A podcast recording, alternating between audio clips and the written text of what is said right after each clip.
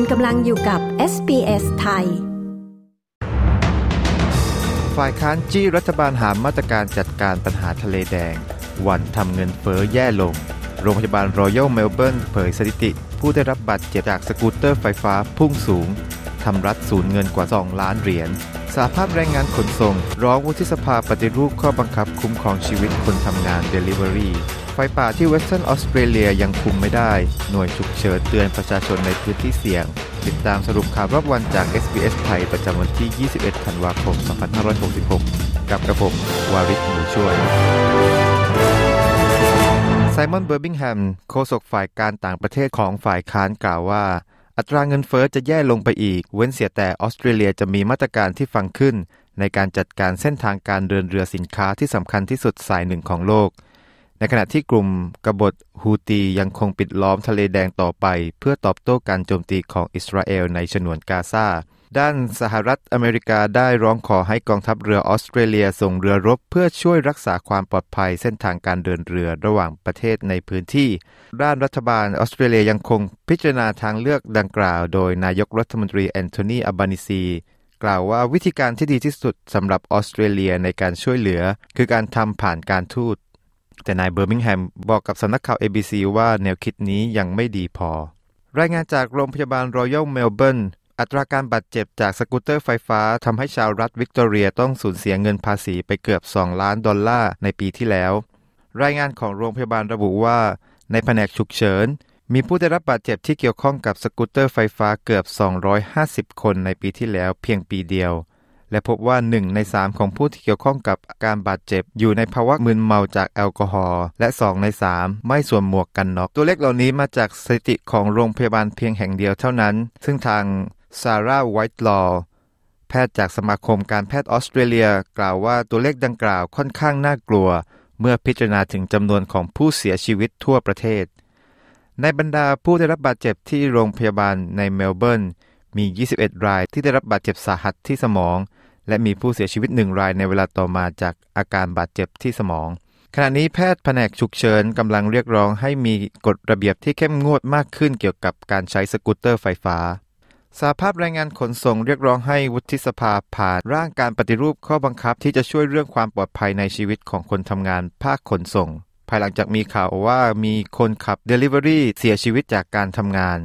การเสียชีวิตของหนุ่มวัยยี่สิบเก้าปีรายนี้ยังไม่ได้รับการรายงานมาเป็นเวลากว่าหนึ่งปีแล้ว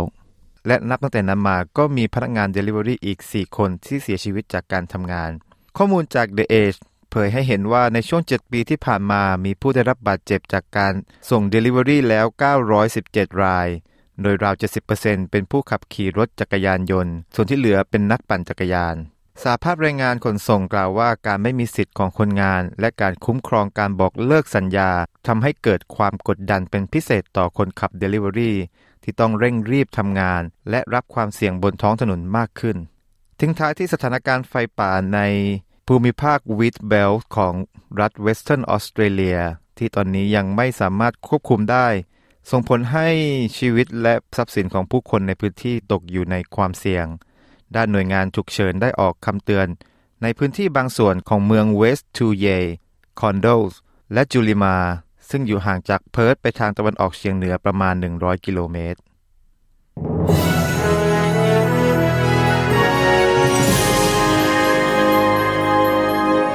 มาดูอัตราแลกเปลี่ยนเงินตราระหว่างประเทศหนึ่งดอลลาร์สหรัฐแลกเป็นเงินไทยได้สามสิบสี่บาทเก้าสิบแปดสตางค์หนึ่งดอลลาร์ออสเตรเลียแลกเป็นเงินไทยได้ยี่สิบสามบาทห้าสิบแปดสตางค์หนึ่งดอลลาร์ออสเตรเลียแลกเป็นดอลลาร์สหรัฐได้หกสิบเจ็ดเซ็นต์พยากรณ์อากาศทั่วฟ้าออสเตรเลียในวันศุกร์ที่ยี่สิบสองธันวาคมวันพรุ่งนี้ที่เพิร์ธจะมีท้องฟ้าแจ่มใสอุณหภูมิสูงสุดอยู่ที่สามสิบสององศาเซลเซียสอดิเลดท้องฟ้าแจ่มใสอุณหภูมิสูงสุดอยู่ที่ยี่สิบเจ็ดองศาเมลเบิร์น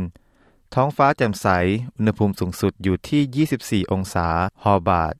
จะมีเมฆเป็นส่วนใหญ่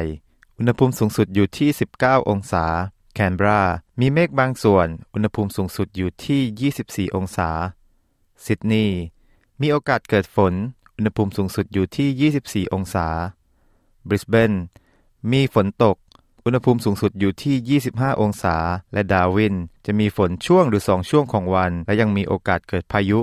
อุณหภูมิสูงสุดอยู่ที่สามสิบหกองศาเซลเซียสทั้งหมดนี้คือสรุปข่าวรอบวันจาก เอส บี เอส ไทยประจำวันที่ยี่สิบเอ็ดธันวาคมสองพันห้าร้อยหกสิบหกกับกระผมวาริศหนูช่วย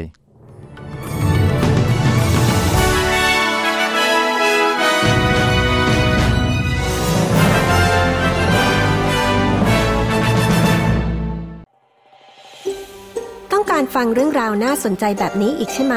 ฟังได้ทาง Apple Podcast Google Podcasts Spotify หรือที่อื่นๆที่คุณฟัง podcast ของคุณ